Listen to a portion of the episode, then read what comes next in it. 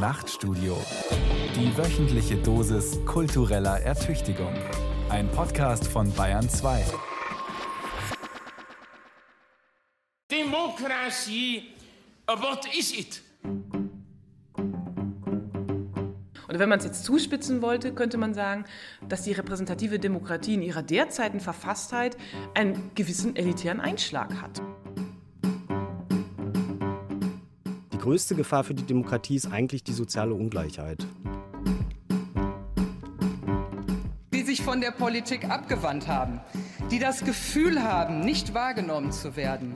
Sie müssen wie alle anderen auch eine Chance haben, sich in dieser Politik wiederzufinden. Das ist ihr gutes Recht. Demokratie, what is it? Bürger sein ist eigentlich ziemlich einfach. In meinem Alltag bekomme ich das kaum mit. Ich gehe einkaufen, fahre zur Arbeit und mache Dinge, die man ebenso tut. Dass ich Bürger bin, merke ich nur dann, wenn ich zu irgendeiner Wahl aufgerufen werde, für den Landtag oder den Bundestag. Ich lasse dann immer erst einmal die letzten Jahre Revue passieren. Ging es mir eigentlich gut? Hat mir etwas gefehlt? Was hätte besser sein können? Wurde ich im Großen und Ganzen von meiner Wahlkreisabgeordneten gut vertreten? Denn so läuft das ja. Ich wähle einen Abgeordneten oder eine Abgeordnete einer Partei und der oder die regelt dann alles für mich. Ist eigentlich ziemlich komfortabel, diese repräsentative Demokratie. Aber wie repräsentativ ist sie wirklich? Wie viel Gehör finde ich, der Bürger? Wählen zu dürfen reicht nicht aus. Wem gehört die Demokratie? Von Tobias Dirr. Als Bürger habe ich das Privileg zu wählen. Ich bin Teil des Volkes, von dem laut Grundgesetz alle Staatsgewalt ausgeht. Konstitutiv bin ich also ziemlich mächtig. Stellt sich die Frage, ob mir diese Macht tatsächlich etwas nützt. Denn das Volk ist sich ja nicht immer einig, was es will. Die einen mögen Putin, die anderen nicht. Und wieder andere halten ein Virus für Humbug, dessen Existenz ich am eigenen Leib erfahren habe. Zwischen den Bürgern gibt es also durchaus eklatante Unterschiede. Sprachliche, kulturelle, aber auch historische. Meine kulturelle und historische Identität hat wenig zu tun mit zum Beispiel jener, die in östlichen Landesteilen immer wieder montags für sich in Anspruch nimmt, das Volk zu sein. Zwischen dem Wir von denen und meinem Mir gibt es keine Anknüpfungspunkte, so viel ist sicher. Meine Lebenswelt hat wenig bis gar nichts gemein mit der eines Querdenkers aus, sagen wir, Bad Schandau. Wobei, weiß ich das?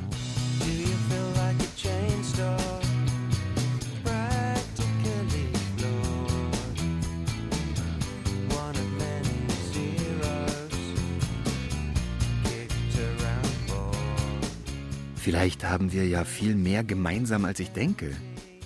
Vielleicht hört er ja auch Blur, spielt Tennis und Gitarre.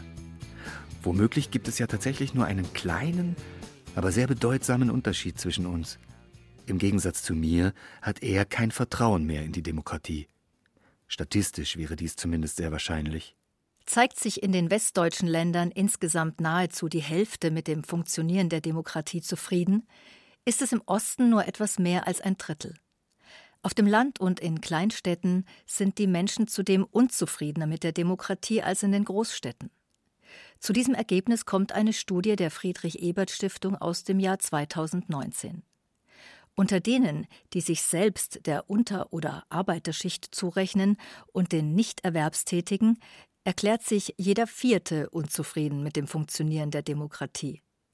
In Deutschland gibt es also viele Menschen, die wenig bis gar kein Vertrauen in die Demokratie haben. Und das ist ein Problem, denn Demokratie fußt auf Vertrauen. Und wie lösen wir dieses Problem? Vielleicht durch diese Sendung? Oder durch akademischen Beistand? Probieren wir es einmal. Folgen wir dem Soziologen Niklas Luhmann, der zeitlebens beschrieben hat, wie Gesellschaft funktioniert. Für Luhmann ist eines unerlässlich: Vertrauen.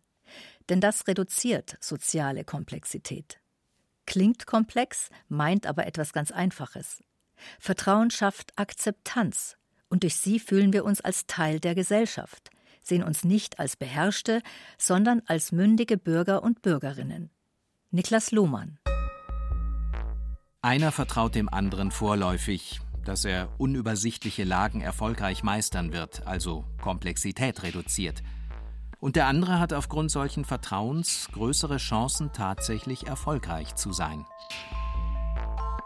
Übertragen auf das demokratische System in Deutschland bedeutet das, alle vier Jahre statten wir eine Gruppe von Menschen mit einem Vorschuss an Vertrauen aus, in der Hoffnung, dass unser Leben, unsere soziale Situation nach diesen vier Jahren besser oder zumindest nicht schlechter geworden ist. Das Problem: Die Menschen, denen wir unser Vertrauen schenken, sind uns wenig bis gar nicht vertraut. Kennen Sie Ihren Bundestagsabgeordneten? Haben Sie jemals eine Veranstaltung mit ihm besucht? Was ist seine Position in der Steuerpolitik? Oft kennen wir das Gesicht von Plakaten, aber im Zweifel ist er nur ein Name auf einer Liste, die in der Wahlkabine vor uns liegt. Und trotzdem müssen wir darauf vertrauen, dass er uns, dem Bürger oder der Bürgerin, nicht nur keinen Schaden zufügt, sondern im besten Fall in unserem Interesse handelt. Politik ist ja kein Selbstzweck, sondern wir dienen nicht dem Eigeninteresse einer gesellschaftlichen Gruppe oder einer Meinungsblase. Wir sollen dienen der Gemeinschaft. Ich sende hier im Bayerischen Rundfunk. Damit habe ich einen Vertrauensvorschuss, bei vielen zumindest. Bleibt das Problem, dass, wie die meisten anderen Güter auch, Vertrauen ungleich verteilt ist. Und dabei spielen Faktoren eine Rolle, die erstmal nichts mit unserer Nähe zu Parteien oder zum öffentlich-rechtlichen Rundfunk zu tun haben. Denn wie stark jemandem vertraut wird, hängt auch vom sozialen Status ab. Laut der Soziologin Sonja Zmerli und dem Politikwissenschaftler Kenneth Newton falle es den wohlhabenden Teilen der Gesellschaft leichter, den gesellschaftlichen Institutionen zu vertrauen, da sie es wirtschaftlich besser verkraften, Geld oder Eigentum zu verlieren. Außerdem lebten sie in vertrauenswürdigeren Umgebungen und hätten weniger Kontakt mit Krankheiten, Gewalt, Kriminalität, Diskriminierung oder Drogen. Im Umkehrschluss dürften dann sozial schlechter gestellte Menschen eher den Eindruck haben, dass die Politik sich nicht um ihre Belange kümmert. Das Problem ist eigentlich bekannt. Die sich von der Politik abgewandt haben, die das Gefühl haben, nicht wahrgenommen zu werden. Sie müssen wie alle anderen auch eine Chance haben, sich in dieser Politik wiederzufinden. Das ist ihr gutes Recht. Bundestagspräsidentin Bärbel Bas zweitausendeinundzwanzig in ihrer Antrittsrede im Bundestag. Sie beschreibt ein Unbehagen, das sich selbst unter Politikerinnen und Politikern breitmacht. Also denen, die über Gesetze beraten, die herrschen. Irgendetwas scheint nicht zu stimmen im Staate Deutschland. In reger Abfolge erscheinen Bücher, die eine Krise der Demokratie konstatieren. Bücher wie »Wie Demokratien sterben« oder »Was stimmt nicht mit der Demokratie?« Die darin beschriebenen Krisensymptome, eine sinkende Wahlbeteiligung und damit eine immer größere Gruppe an Nichtwählerinnen und Nichtwählern einerseits und das Erstarken des Rechtspopulismus andererseits. Herrschen die Herrschenden an den Beherrschten vorbei? Genießen sie nicht mehr das Vertrauen, das sie legitimiert? Eine Partei behauptet, den Spagat hinzubekommen. Statt dem Souverän, dem Bürger reinen Wein einzuschenken, werden vollmundige Sonntagsreden gehalten. Und dabei fühlen sie sich dem Schriftzug am Hohen Hause, dem deutschen Volke ohnehin nicht mehr verpflichtet. Das Volk, das wollen sie sich nämlich selbst aussuchen und zusammenstellen. Die Fraktionsvorsitzende der A f D-Bundestagsfraktion, Alice Weidel, stellt sich und ihre Partei gerne als Stimme des Volkes und des kleinen Mannes dar. Aber ist sie das wirklich? Eine Studie der Otto-Brenner-Stiftung kommt jedenfalls zu dem Ergebnis, dass die Partei bei Anträgen, die sich mit der grundlegenden Gestaltung des Sozialstaates beschäftigten, von zweitausendsiebzehn bis zweitausendzwanzig in mehr als achtzig Prozent der Fälle gegen einen Erhalt oder Ausbau sozialstaatlicher Leistungen gestimmt habe. In ebenfalls gut achtzig Prozent der Fälle hätten die Abgeordneten zudem für Anträge votiert, die Einschränkungen von sozialstaatlichen Maßnahmen forderten. Stattdessen hören wir Verschwörungsmythen. Wir gegen die. Wir, die Aufrechten. Da, die Verlogenen. Populismus in Reinform. Nämlich die Überzeugung, dass die Gesellschaft letztendlich in zwei homogene und antagonistische Gruppen gespalten ist. Das reine Volk versus die korrupte Elite. Kurz und treffend. Diese Definition des Politikwissenschaftlers Cas Mudde, wonach beim Populismus zwei Komponenten zum Tragen kommen. Ein Anti-Elitismus und die Vorstellung, das Volk sei homogen und mit einem einheitlichen Willen versehen. Bis heute bleibt mir zwar unergründlich, wie ein solch einheitlicher Volkswillen ganz praktisch funktionieren soll, denn wie wüssten wir alle denn, was die anderen wollten? Über Telepathie? Und warum sollten wir alle das Gleiche wollen?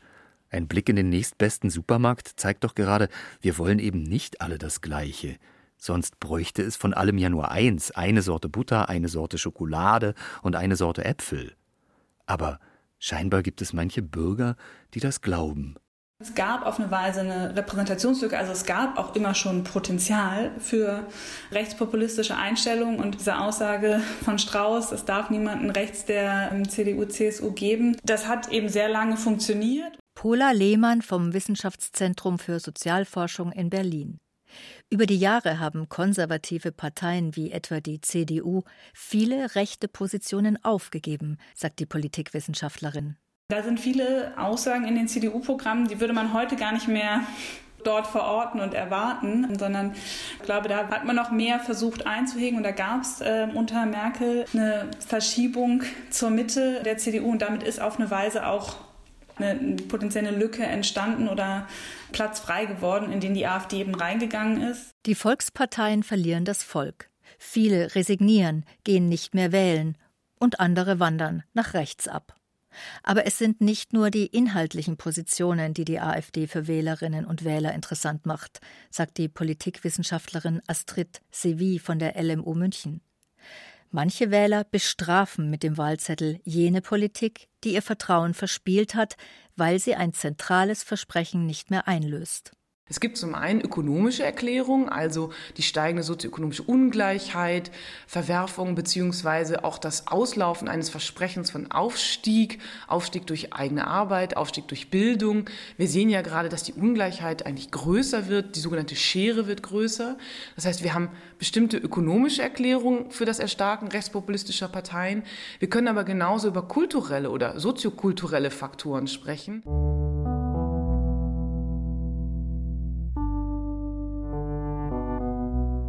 Ein Volk ist kein Naturzustand. Es entsteht und es verändert sich ständig. Nur empfinden manche Veränderungen als Bedrohung. Man dürfe manches ja gar nicht mehr sagen, heißt es dann gerne. Ich denke dann immer, du sagst das vermeintlich Unsagbare doch gerade. Und das Einzige, was du fürchten musst, ist öffentliche Widerrede. So schlimm kann es also nicht sein. Und doch ist dieses Mal etwas anders. Im Vergleich zu früheren Krisendiagnosen kommt ein entscheidender Aspekt hinzu. Dass wir beobachten können, dass die Demokratie nicht nur äußere Feinde hat, sondern vor allen Dingen eben auch innere Feinde. Und hier lässt sich eben an radikale extremistische Kräfte denken, aber eben auch an das Erstarken des Rechtspopulismus innerhalb von Demokratien.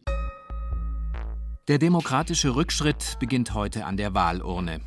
Es fahren keine Panzer durch die Straßen, Verfassungen und andere nominell demokratische Institutionen bleiben bestehen. Die Menschen gehen weiterhin zur Wahl. Gewählte Autokraten halten eine demokratische Fassade aufrecht, während sie die demokratische Substanz auflösen. Das schreiben Steven Levitsky und Daniel Ziblatt in ihrem Buch »Wie Demokratien sterben«, eindeutig unter dem Eindruck der Präsidentschaft von Donald Trump in den U S A. Trump nutzte die Schwächen des demokratischen Systems, um es zu manipulieren, versuchte gar am Ende, das System auszuhebeln. Mit dem Leugnen des Wahlergebnisses untergrub der Verlierer das Vertrauen in die Abstimmung. Die Verächter der Demokratie sitzen nicht unbedingt außen. Aber gilt das auch für Deutschland? Pola Lehmann vom Wissenschaftszentrum Berlin. Die Institutionen hier funktionieren tatsächlich auch noch relativ gut, so wie sie gedacht sind zu funktionieren. Das ist auch, glaube ich, tatsächlich immer eine Frage, was können diese Institutionen eigentlich schaffen und erreichen und sind wir damit als Bevölkerung noch zufrieden? Wollen wir Institutionen potenziell anpassen, weil wir mit bestimmten Outcomes, mit bestimmten Verfahren vielleicht nicht mehr so zufrieden sind und uns da was anderes wünschen? Aber ganz gefeit ist man auch hier nicht. Denn auch in Deutschland nimmt der Unmut der Bürger zu. Die Politologin Astrid Séville. Wählerinnen und Wähler, die sich nicht mehr repräsentiert sehen in den sogenannten etablierten Parteien, wählen plötzlich Protestparteien, fundamental oppositionelle Parteien. Also Parteien, die sowohl das politische System als auch die politischen Akteure diskreditieren und angreifen. Die gewinnen hier an Zulauf. Und das spricht ja dafür, dass irgendwas im politischen System, beziehungsweise vielmehr in der politischen Vermittlung von politischen Entscheidungen, von politischen Verfahren und Institutionen im Argen liegt. Demokratie, what is it? Gehört die Demokratie den Falschen? Wer profitiert am meisten? Die Wohlhabenden? Die, die sich über Geld und Kontakte Einfluss verschaffen können? Müsste der Bundestag nicht ein Abbild der Gesellschaft sein, um diese wirklich auch abzubilden? Um Politik für die ganze Bevölkerung zu machen? Oder verkennt das, wie eine repräsentative Demokratie funktioniert? Bevor wir uns auf Fehlersuche begeben, muss natürlich die wichtigste Frage geklärt werden. Womit haben wir es zu tun? Bei allen Unterschieden müssen mehrere Merkmale erfüllt sein, damit ein Staat als eine funktionierende Demokratie gelten kann. Die zeichnet sich durch die Achtung der Menschenrechte, Gewaltenteilung, Verantwortlichkeit der Regierung, Unabhängigkeit der Gerichte, Gesetzmäßigkeit der Verwaltung, ein Mehrparteiensystem sowie freie, gleiche und geheime Wahlen aus. Blickt man auf Deutschland, dann haben wir es hier mit einer repräsentativen Demokratie zu tun, in der das Volk durch gewählte Vertreterinnen und Vertreter repräsentiert wird. Eine Abgeordnete trifft Entscheidungen für die Bürger, ist dabei nicht weisungsgebunden und nur ihrem Gewissen verpflichtet. Darauf beruht die Legitimität demokratischer Repräsentation auf dem Prinzip der Fürsprache. Also ich kann als politischer Repräsentant, als Abgeordneter, als Regierungsmitglied Politik im Namen von Wählergruppen machen. Das ist die Logik politischer Repräsentation. Ich brauche nicht einfach einen identischen Stellvertreter, sondern ich brauche jemanden, der für mich spricht. Aber kann tatsächlich jeder für jede und jede für jeden sprechen? Oder anders gefragt, wie nah muss einem eine Person stehen, um nachvollziehen zu können, womit man gerade zu kämpfen hat? Nah nicht im Sinne einer persönlichen, sondern einer sozialen, gesellschaftlichen Nähe. Kann nur ein Handwerker verstehen, was ein Handwerker fühlt? Versteht ein Rechtsanwalt, was eine Krankenschwester umtreibt? Insgesamt sitzen im zwanzigsten Bundestag siebenhundertsechsunddreißig Abgeordnete, davon alleine hundertneun Rechtsanwälte. Würde man dieses Verhältnis auf die Gesamtbevölkerung spiegeln, dann würden in Deutschland mehr als elf Millionen Rechtsanwälte und Rechtsanwältinnen ihre Brötchen verdienen. Die Gerichte hätten also einiges zu tun. Ohne Universitätsstudium schafft es kaum jemand in den Bundestag. Mehr als achtundachtzig Prozent der Abgeordneten sind Akademiker. In der Gesamtbevölkerung nur etwas mehr als zwanzig Prozent. Wollte man eine eins zu eins Repräsentation erreichen, man wäre auch bei den Frauen weit von der gesellschaftlichen Realität entfernt. Aber ist eine solche Gleichsetzung von Repräsentation und Repräsentativität überhaupt erwünscht? Auch wenn sich natürlich die gewachsene Vielfalt unserer Gesellschaft in der Volksvertretung wiederfinden soll, der Bundestag wird nie ein exaktes Spiegelbild der Bevölkerung sein. Und wer Repräsentation mit Repräsentativität gleichsetzt, wird eine Fülle eklatanter Abweichungen finden in beruflicher, in regionaler, in kultureller oder religiöser Hinsicht. Und er leistet dem irrigen Verständnis Vorschub, dass gesellschaftliche Gruppen nur durch ihre eigenen Angehörigen vertreten werden könnten. Erwünscht vielleicht, aber nicht zwingend nötig, findet Wolfgang Schäuble. Was erstmal wenig verwunderlich ist, sitzt der promovierte Rechts- und Wirtschaftswissenschaftler doch seit fünfzig Jahren im Bundestag. Als Mann und Akademiker, also einer deutlich überrepräsentierten Gruppe. Was er anspricht, ist die Unterscheidung zwischen substanzieller, also inhaltlicher, und deskriptiver, also von äußeren Merkmalen abhängiger Repräsentation. Man würde Schäuble nicht zu nahe treten, wenn man ihn als Anhänger einer substanziellen Art der Repräsentation benennen würde. Der Gedanke dahinter: Um die Interessen von Gruppen zu vertreten, muss ich ihnen nicht angehören. Aber genügt dieses sicher ehrenwerte und tief empfundene Selbstverständnis? Oder müssten die Wählerinnen und Wähler im Parlament nach bestimmten äußeren Merkmalen, also deskriptiv, repräsentiert sein, um tatsächliche Fürsprache zu erfahren? Die Politologin Séville konstatiert ein Ungleichgewicht. Also, dass eine Frau Frauen repräsentiert oder dass jemand aus einem ehemaligen Hartz-vier-Haushalt Hartz-vier-Empfängerinnen und Empfänger repräsentiert. Das nennen wir deskriptive Repräsentation. Da haben wir eine Schieflage in Deutschland. Es gibt zu wenig Arbeiter, wenn wir so wollen. Es gibt zu wenig Repräsentanten, also politische Akteure aus prekären, bildungsfernen oder von Armut bedrohten Milieus. Ob aber die Erhöhung der Hartz-vier-Sätze oder aktuell die Einführung des Bürgergeldes als allgemeinwohlfördernd oder als alimentierter Müßiggang angesehen wird, dürfte sich von Abgeordnetem zu Abgeordneter deutlich unterscheiden. Und mutmaßlich auch von deren sozioökonomischem Hintergrund abhängen. Repräsentation geht über das reine, ich schicke jemanden in meinem Interesse dahin, hinaus. Es geht darum, dass jemand politische Interessen im Namen von Wählerinnen und Wählern artikuliert. Und da verweise ich eben auf die empirischen Studien von unter anderem Armin Schäfer, Lea Elsässer, die gezeigt haben, dass es durchaus einen Unterschied macht, dass eben die bestimmten Anliegen von bestimmten prekären, bildungsfernen, von Armut bedrohten Milieus nicht so vorkommen. Und dass eben bestimmte Belange, bestimmte Interessen, bestimmte Probleme oder Nöte so auch nicht im politischen Prozess aufgegriffen und reflektiert werden. Einkommensarme Befragte wünschen sich in einer Vielzahl der Fälle andere Entscheidungen der Politik als ihre besser verdienenden MitbürgerInnen. Dies gilt insbesondere für die Außen-, aber auch für die Wirtschafts- und Sozialpolitik.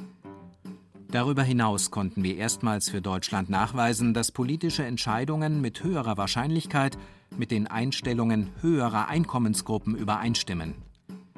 Was BürgerInnen mit geringem Einkommen in besonders großer Zahl wollten, hatte in den Jahren von neunzehnhundertachtundneunzig bis zweitausendfünfzehn eine besonders niedrige Wahrscheinlichkeit, umgesetzt zu werden. Hat unsere Demokratie einen elitären Einschlag? Es gibt also einen Unterschied, eine Diskrepanz zwischen denjenigen, die in der Gesellschaft bestimmte Probleme erleben, die beispielsweise von Armut betroffen sind, die aus bildungsfernen Schichten kommen, und denen, die nachher im Bundestag oder im Landtag sitzen. Und das führt zu einer Verzerrung der Verhältnisse. Je homogener die Parlamente sind, desto höher ist die Wahrscheinlichkeit, dass bestimmte Positionen eben nicht mehr oder nur unzureichend vertreten sind. Die Folge? Wenn sozial benachteiligte Gruppen merken, dass ihre Anliegen kein Gehör mehr finden, wenden sie sich von der Politik ab, was wiederum bedeutet, dass ihre Interessen noch weniger politisches Gehör finden. Das Ergebnis? Eine Abwärtsspirale, in der sich soziale und politische Ungleichheit wechselseitig verstärken. Aber was ist dann mit politischen Entscheidungen, die insbesondere den ärmeren Schichten zugutekommen? Ob dies passiert, hängt entscheidend davon ab, inwiefern die eigenen Einstellungen mit denen der besser gestellten Gruppe übereinstimmen. Wollen ArbeiterInnen etwas anderes als Unternehmer, Geringgebildete etwas anderes als Hochgebildete oder Arme etwas anderes als Reiche, folgt die Politik zumeist der Zweitgenannten. So schreiben Armin Schäfer und Michael Zürn in ihrem Buch »Die demokratische Regression«. Oder anders gesagt, wenn es den Interessen der Reichen nicht im Wege steht, werden auch mal die Armen mit Almosen bedacht. Ansonsten gilt: Je näher man eigentlich dem einem Milieu ist, also je mehr man sich identifizieren kann mit den Problemen, man eher Politik für diese Leute macht. Es fällt einfach einem verbeamteten Juristen oder Lehrer schwerer, Politik zu machen für bildungsferne, von Armut bedrohte, prekäre Milieus. Und wie kam es dann zur Erhöhung des Mindestlohns? Folgt man den genannten Studien, dann kann es für einen prototypischen Juristen, der keinerlei Berührungspunkte mit sozial benachteiligten Personen hat, durchaus politisch opportun sein, für die Erhöhung des Mindestlohns zu stimmen, zur Aufrechterhaltung des sozialen Friedens beispielsweise. Von dem profitiert er nämlich sehr wohl. Ansonsten dürfte sich sein Abstimmungsverhalten meist deutlich in Richtung seines eigenen sozialen Status neigen. Das mag ihm vielleicht selbst gar nicht so bewusst sein, denn in seinen Handlungen orientiert man sich ganz unbewusst, meistens daran, was einem bekannt ist. Der privilegierte Anwalt weiß nicht, was es heißt, am Ende des Monats kein Geld mehr zu haben. Er kann es sich vielleicht vorstellen, aber zwischen Vorstellung und Erfahrung klafft eine eklatante Lücke. Er weiß vielleicht nicht, dass viele Menschen ganz unverschuldet in die Armut rutschen, etwa weil sie krank geworden sind. Ist das der Grund, warum, wenn in Deutschland über Armut gesprochen wird, im Unterton häufig der Vorwurf mitschwingt, die Menschen seien ja selbst schuld? Wenn man sich nur genügend anstrengen würde, dann müsste in diesem Land niemand arm sein. Nichts anderes steckt hinter dem Credo Fördern und Fordern, das seit den Hartz-vier-Reformen in aller Munde ist. Niemand wird in diesem Land gezwungen zu arbeiten. Aber derjenige, der öffentliche Leistungen, Sozialhilfeleistungen oder wie es heute heißt, S G B zwei Leistungen in Anspruch nimmt, von dem kann man doch Gegenleistungen erwarten. Sagt der C D U-Chef Friedrich Merz bei Markus Lanz. Friedrich Merz, Jurist und ehemaliger Aufsichtsratsvorsitzender beim Finanzdienstleister BlackRock Deutschland. Das muss natürlich nicht heißen, dass Merz sich nicht um die Belange von Arbeitslosen oder sozial Schwachen schert. Wer soziale Fürsorge nach dem Prinzip Leistung und Gegenleistung regeln möchte, dem mangelt es womöglich nicht am nötigen Verständnis, aber zumindest an einem Mindestmaß an Empathie. Und die wird natürlich nicht größer, wenn man sich nur mit Gleichgesinnten umgibt. Darauf verweist die Sozialpsychologie. So tendieren homogene Gruppen eher dazu, zu polarisieren, etwa zugunsten der eigenen Klientel. Je heterogener hingegen eine Gruppe, desto vielfältiger werden Entscheidungen, weil eben ganz unterschiedliche Aspekte in die Beschlussfindung einfließen.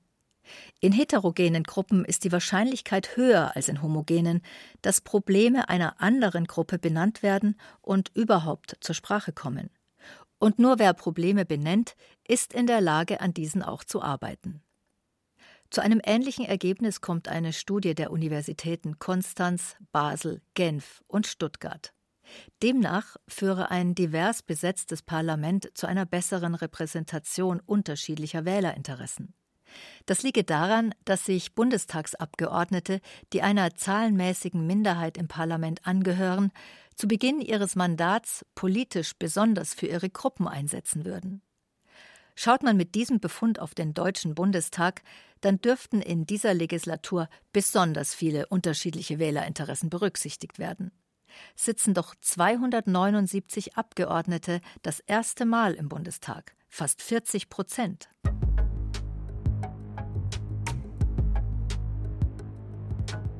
Aber sind wir nicht längst im Bestehenden verfangen? Können wir uns eine Demokratie nur so denken, wie wir sie kennen?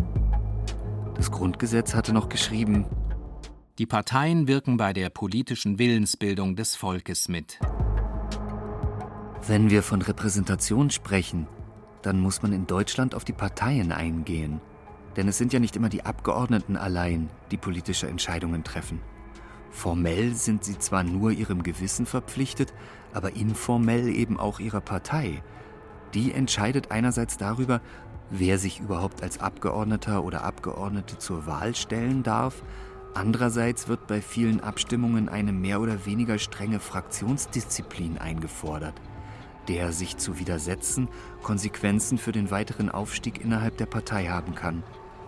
Man dürfe nicht die sogenannte Parteilinie unterschätzen, sagt die Parteienforscherin Pola Lehmann. Also nicht vergessen, dass bei uns das System wirklich über Parteien funktioniert und es relativ hohe Parteikonsistenz gibt, irgendwie Parteidisziplin und so, dass deswegen wir gar nicht unbedingt finden, dass dann eben einzelne Personen mit einzelnen Merkmalen da bestimmte Positionen umsetzen, sondern es eben viel dann doch die Parteilinien sind, die vertreten werden und ähm, eben über die ja auch einfach unser System funktioniert. Also wenn wir wählen, haben wir in der Regel eine Idee davon, welche Position diese Partei vertritt. Wofür eine Partei steht, ist mittlerweile aber gar nicht mehr so einfach auszumachen. Denn mit der zunehmenden Individualisierung haben sich Gruppenbindungen aufgelöst oder sie sind zumindest sehr viel kleinteiliger geworden. Um Gesellschaft abzubilden, spricht man daher heute kaum mehr von Schichten, sondern von unterschiedlichen Milieus, die sich aus Personen zusammensetzen, die die gleichen Werte teilen. Die Bindung an Parteien oder Massenorganisationen wie Gewerkschaften werden immer brüchiger. Ein Industriearbeiter ist heute nicht mehr automatisch links und gewerkschaftlich organisiert. Bauern sind nicht mehr unbedingt strukturkonservativ. Parteien fällt es immer schwerer, ihre Wähler zu adressieren, weil sie gar nicht mehr genau wissen, wer ihre Wähler tatsächlich sind, sagt Astrid Séville. Traditionellerweise war das immer die Aufgabe der Sozialdemokratie, also Politik für Arbeiterinnen und Arbeiter zu machen. Aber wir müssen natürlich sagen, gerade wenn wir uns so ein postindustrielles Deutschland angucken, es gibt einfach nicht mehr den klassischen Arbeiter. Und diese immer wieder zitierte Spaltung zwischen kosmopolitischen, urbanen, grünen Eliten und dann irgendwie einer Arbeiterschicht, die kommunitaristisch, also lokal verhaftet, eher an traditionellen Werten orientiert ist, die gibt es so in dieser reinen Form gar nicht. Und trotzdem haben sich viele Parteien einen bestimmten Markenkern erhalten, auf dem Papier zumindest. Die C D U, das Konservative, auch wenn sie nicht mehr genau sagen kann, was das heute eigentlich bedeutet. Die F D P, eine wirtschaftsliberale Tradition, die derzeit im Dogma der strikten Einhaltung der Schuldenbremse erstarrt. Und die S P D? Die Sozialdemokratie ist eigentlich die politische Kraft, die dieses Sprechen im Namen von bestimmten eher politikfernen, bildungsfernen Milieus schon immer eigentlich in ihrer Partei-D N A hatte. In Klammern, wir sind ja in Bayern, man könnte das übrigens auch für die C S U sagen. Aber war es nicht eben jene S P D, die verantwortlich war für die Hartz vier Reformen? Jene Sozialreformen, die sie heute am liebsten nie eingeführt hätte, die sich aber wiederum bei der Union äußerster Beliebtheit erfreuen? Die Partei-D N A, wie Astrid Séville es nennt, muss nicht in Stein gemeißelt sein, aber sie gibt doch eine tendenzielle politische Richtung einer Partei vor. Zudem kann eine Partei die politische Ausrichtung einer anderen eben auch verändern. Dann nämlich, wenn zwei oder drei Parteien eine Koalition bilden und der Kompromiss das politische Handeln prägt. Auf die gesamte Gesellschaft gesehen muss man sagen, dass der Kompromiss in der Regel dazu führt, dass über alle hinweg es eine bessere Repräsentation gibt. Stichwort Mindestlohn oder Ehe für alle. Böse Zungen behaupten ja, dass Angela Merkels politisches Geschick einzig darin bestanden habe, die Inhalte der S P D zu übernehmen und die C D U immer weiter nach links zu rücken. Manchen Wählerinnen und Wählern hat das nicht gefallen. Und ich dachte irgendwie, in Europa stirbt man nie. Wie man es auch macht, die Menschen sind eben nie zufrieden. Und womöglich werden sie zukünftig noch schwerer zufriedenzustellen sein. Konnte sich Politik in den fünfziger Jahren vielleicht noch damit begnügen, die nahen Lebensumstände der Bürgerinnen und Bürger zu regeln, so sind mit Globalisierung und europäischer Integration die politischen Rahmenbedingungen über die vergangenen Jahrzehnte viel komplexer geworden. Heute ist diese Aufgabe der europäischen und der globalen Politik, die zunehmend wichtiger wird, ob über Klima- und Umweltkrisen, Artensterben im nationalen Kontext gar nicht mehr steuerbar. Sagt Dieter Plehwe, Politikwissenschaftler am Wissenschaftszentrum für Sozialforschung in Berlin. Insbesondere für die Herausforderungen der Erderhitzung wird es keine nationalen Lösungswege geben können. Nur über die internationale Zusammenarbeit lässt sich das Ziel noch erreichen, die Erderwärmung auf höchstens eins Komma fünf Grad zu begrenzen. Das heißt, in Zukunft werden internationale Institutionen und Organisationen noch wichtiger werden. Das Problem dabei? Wenn sich Politik aus dem nationalen in den internationalen Raum verschiebt, dann könnte auch die Frage nach der legitimen Repräsentation immer lauter werden. Denn so rücken die Entscheidungsträgerinnen und Träger immer weiter in die Ferne. Wie sollen wir denen vertrauen, die nur für wenige Sekunden in den Nachrichten zu sehen sind, die aber nie in unserem Wahlkreis auftauchen werden? Das Volk, dem die Demokratie gehört, muss eben auch in der Lage sein, die relevante Politik zu gestalten. Wenn die relevante Politik im nationalen Kontext gar nicht zu gestalten ist, dann nutzt es uns nichts, wenn das Volk die nationale Demokratie besitzt. Wir haben es mit zwei parallel verlaufenden Entwicklungen zu tun. Einerseits gibt es im nationalen Rahmen immer mehr Menschen, die sich von der Politik abwenden, weil sie sich nicht mehr gehört fühlen oder auch nicht mehr gehört werden. Andererseits werden viele Entscheidungen in einem supranationalen Rahmen wie der E U bearbeitet, also weit weg vom einzelnen Bürger oder der einzelnen Bürgerin. In sehr vielen Bereichen von der Umweltpolitik über die Wirtschaftspolitik, über die Außenpolitik gibt es einfach gar keine Möglichkeit, ohne die Brüsseler Politikarena Politik zu machen. Und im Verhältnis dazu kommen, glaube ich, in Deutschland in der Öffentlichkeit, sage ich mal, Europaabgeordnete oder Expertinnen und Experten aus den Ministerialstäben viel zu wenig zu Wort. Viele Menschen wüssten gar nicht, wie die E U tatsächlich funktioniere, sagt Plehwe. Und daran ist auch die deutsche Politik schuld. Lief in Deutschland etwas schlecht, dann wurde der schwarze Peter immer gerne den Brüsseler Technokraten zugeschoben. Wir würden es ja gerne anders machen, aber uns sind eben die Hände gebunden, war dann häufig die Antwort. Und ich dachte irgendwie, in Europa stirbt man nie. Vielleicht haben wir also gar keine echte Krise, sondern nur ein Vermittlungsproblem? Wenn wir nur Politik genauer erklären würden, dann strömten die Menschen zurück in die Volksparteien und an die Wahlurnen? Alles Vertrauen käme sofort zurück? Glauben wir das wirklich? Zur Wahrheit gehört nämlich auch, dass es bei der Ausgestaltung von Politik in Europa zu stärkeren Verzerrungen gekommen sei als etwa in der nationalen Politik, sagt Plehwe. Lokal organisierte Interessengruppen hätten an Einfluss verloren. Gestärkt wurden Firmen und Gruppen, die sich eine aufwendige und professionelle, also teure, Lobbyarbeit leisten können. Das heißt, die Ausweitung des Interessenvertretungsraums auf die supranationale Ebene, auf europäische Ebene, hat schon sehr stark zahlungsstarke, geldstarke Verbände bevorteilt. Und gleichzeitig sind ja mit dem Verlust von Mitgliedern, Gewerkschaften, andere Interessengruppen eben nicht unbedingt stärker geworden. Und da stellt sich eben ein gravierendes Missverhältnis eigentlich da zwischen den Möglichkeiten, ähm, eben auf europäischer Ebene Einfluss zu nehmen. Und die Möglichkeiten dazu sind eben ungleich verteilt. Geld regiert die Welt. Das stimmt. Und das stimmt nicht ganz und gar. Es gibt Lobbyisten und es gibt Aufklärung über und Widerstand gegen sie. Und nicht jeder Lobbyismus ist per se schlecht. Interessenvertretung ist im politischen System ausdrücklich erwünscht. Damit Bürgerinnen und Bürger nachvollziehen können, wer wie Einfluss nimmt, führt die E U seit zweitausendelf ein Transparenzregister. Das listet Organisationen auf, die Einfluss auf die Rechtssetzung und Politikgestaltung der E U-Institutionen nehmen möchten. Das Register enthält Angaben darüber, welche Interessen von wem und mit welchem finanziellen Aufwand verfolgt werden. Das mag ein bisschen Licht ins Dunkel derer bringen, die ihren Einfluss lieber nicht offen darlegen wollen. Ob ein solches Register dem Bürger, der Bürgerin die E U näher bringt, bleibt zumindest fraglich. Auch ob verlorenes Vertrauen dadurch wieder gewonnen werden kann.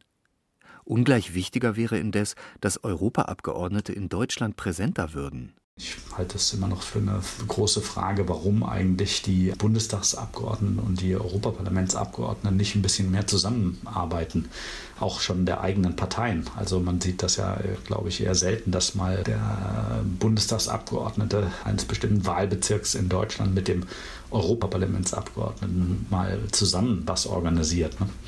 Ich glaube, da gibt es noch sehr, sehr viel Potenzial, sehr viel Luft nach oben, um über viele bürgernahe Zusammenhänge die Einsichten in europäische Politik etwas zu erhöhen. Womit wir bei der eine Million Euro Frage wären: Wie erreiche ich Bürgerinnen und Bürger, die das Vertrauen verloren haben, die enttäuscht sind, weil Versprechen nicht eingehalten wurden? Viele setzen dabei große Hoffnungen in sogenannte Bürgerräte. Wolfgang Schäuble etwa sieht sie als wichtigen Ansatz, um die parlamentarische Demokratie zukunftsfähig zu machen.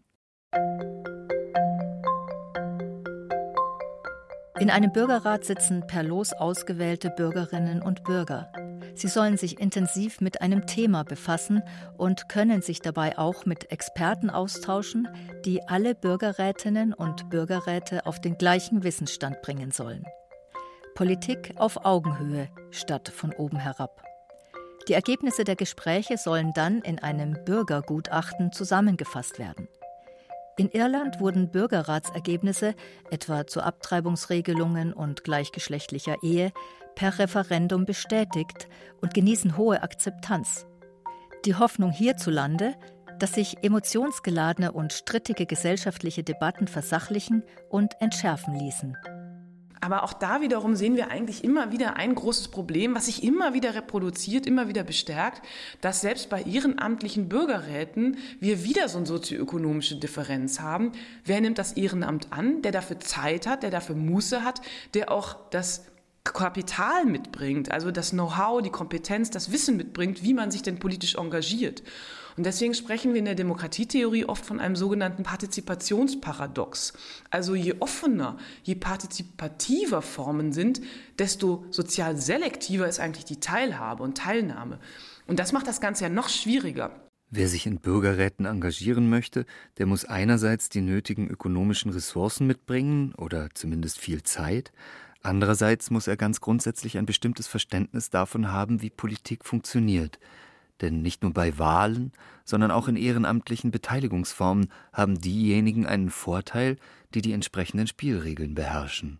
Informell gesehen spielen natürlich gewisse ähm, habituelle Vor- und Nachteile eine Rolle. Also wer dann wirklich teilnehmen kann, der muss natürlich eine bestimmte Sprache sprechen, auch eine bestimmte Verhaltensweise an den Tag legen, möglichst gut debattieren können. Also beispielsweise Leute, die mal im Debattierclub in ihrer Studienzeit waren, die haben natürlich große Vorteile, weil sie ja gelernt haben, wie Rede und Widerrede funktionieren und so weiter. Also informell gesehen sind natürlich die Sprachspiele entscheidend. Sagt der Soziologe Robert Jende. Er ist wissenschaftlicher Mitarbeiter an der Hochschule München. Sein Lösungsmodell? Ein Demokratiecafé.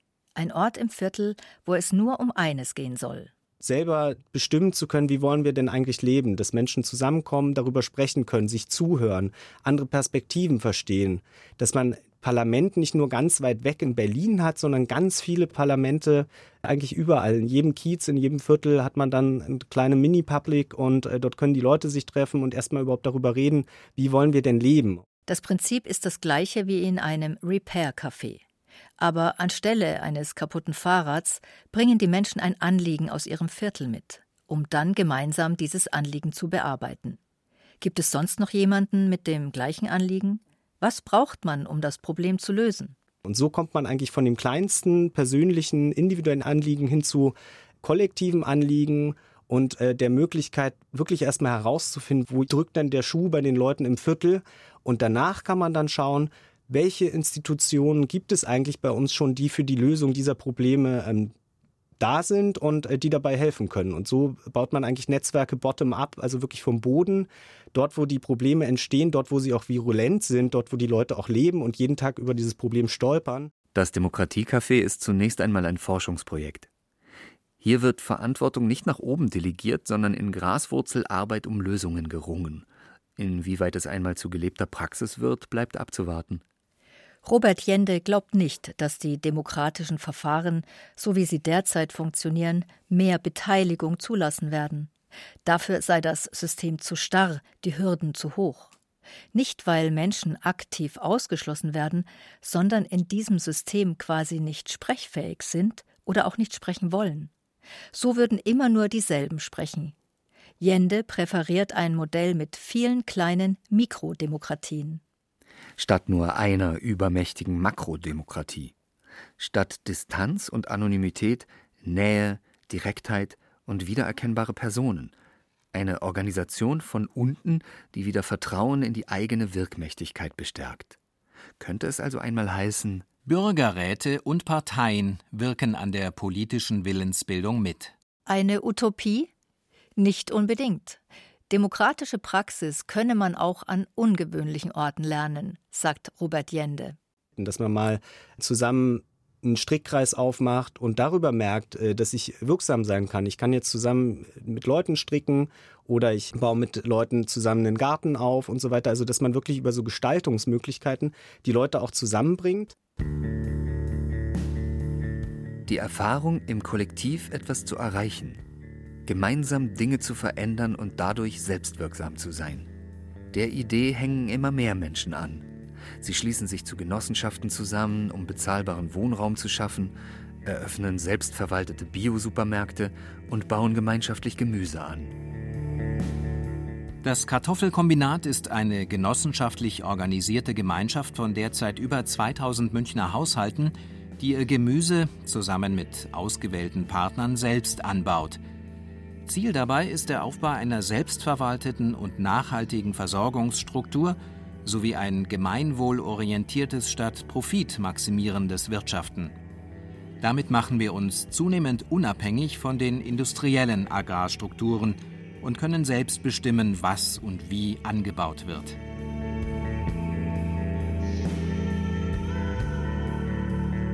Diese Selbstbeschreibung des Münchner Kartoffelkombinats verdeutlicht, worum es vielen Menschen geht. Gemeinwohlorientiertes statt profitorientiertes Wirtschaften. Direktes Handeln statt langwieriger von Bürokratie bestimmter Gesetzesvorhaben.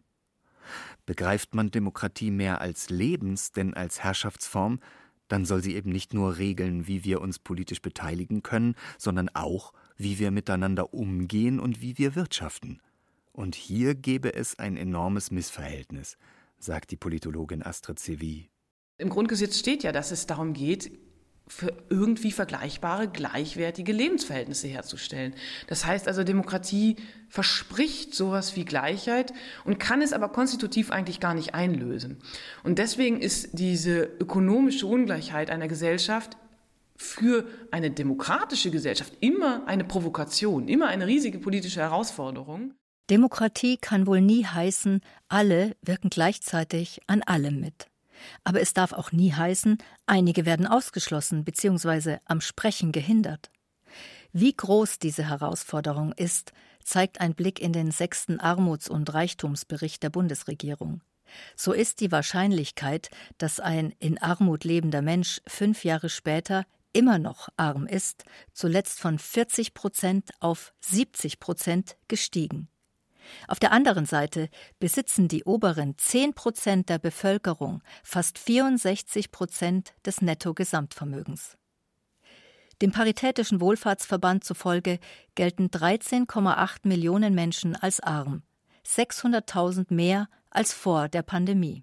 Arme werden immer ärmer, Reiche werden immer reicher. Damit geht dieses Versprechen der Demokratie verloren, Wohlstand zu erzeugen. Und damit geht im Grunde auch ein Teil der Legitimation und dem, des Vertrauens in die Demokratie verloren, da die Leute nun stets bemerken, für mich bleibt da gar nichts mehr übrig. Aber was passiert, wenn viele gar nicht mehr am gesellschaftlichen Leben teilnehmen können, weil ihnen schlicht das Geld fehlt? Dann wächst das Gefühl, ich gehöre da doch eh nicht mehr dazu. Um mich kümmert sich doch keine Sau mehr. Dann erodiert das Vertrauen in die Politik, in den Staat, in die Demokratie. Wenn die Frage, wem die Demokratie gehört, von immer mehr Menschen mit »mir nicht« beantwortet wird, dann haben wir ein wirklich großes Problem.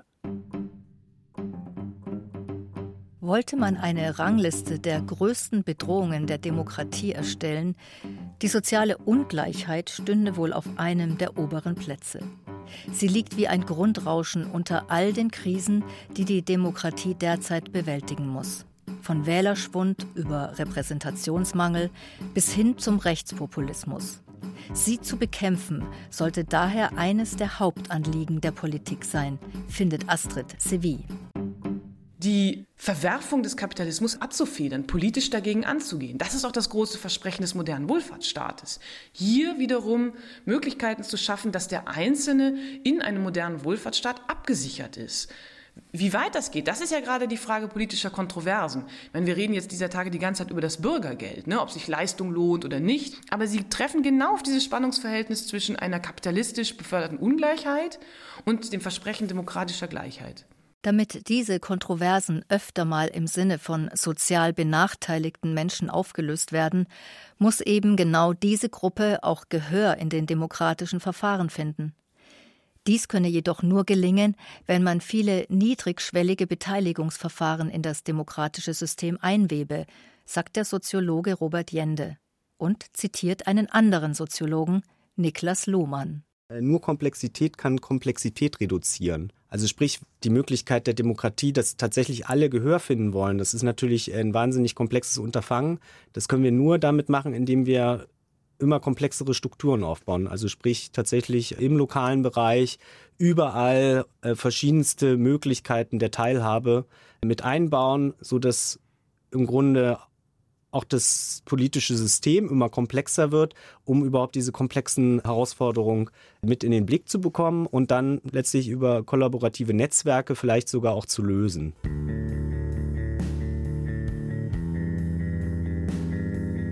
Damit sie funktioniert, muss eine Demokratie offen bleiben.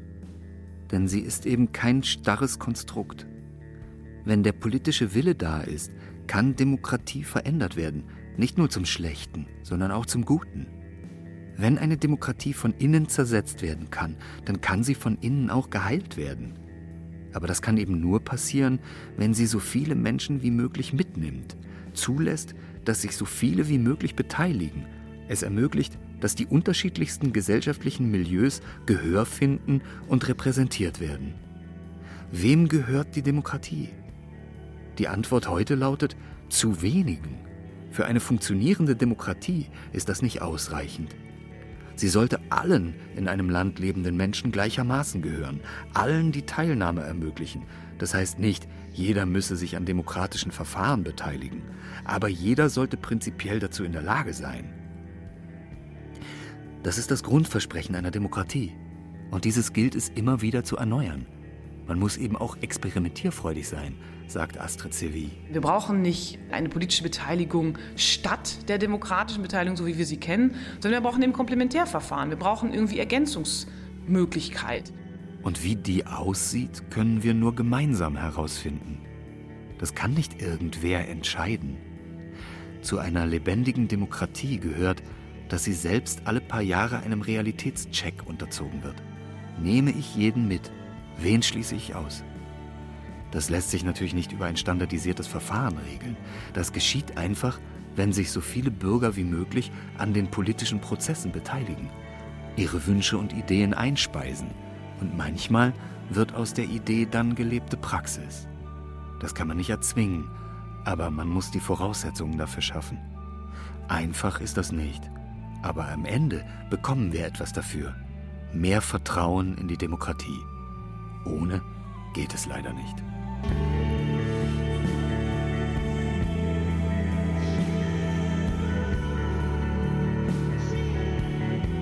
Wählen zu dürfen reicht nicht aus. Wem gehört die Demokratie? Von Tobias Dirr. Es sprachen Sabine Gietzelt, Bijan Zamani und Patrick Zeilhofer. Technik Winfried Messmer. Regie Hardy Funk. Redaktion Martin Zein. Eine Produktion des Bayerischen Rundfunks zweitausendzweiundzwanzig.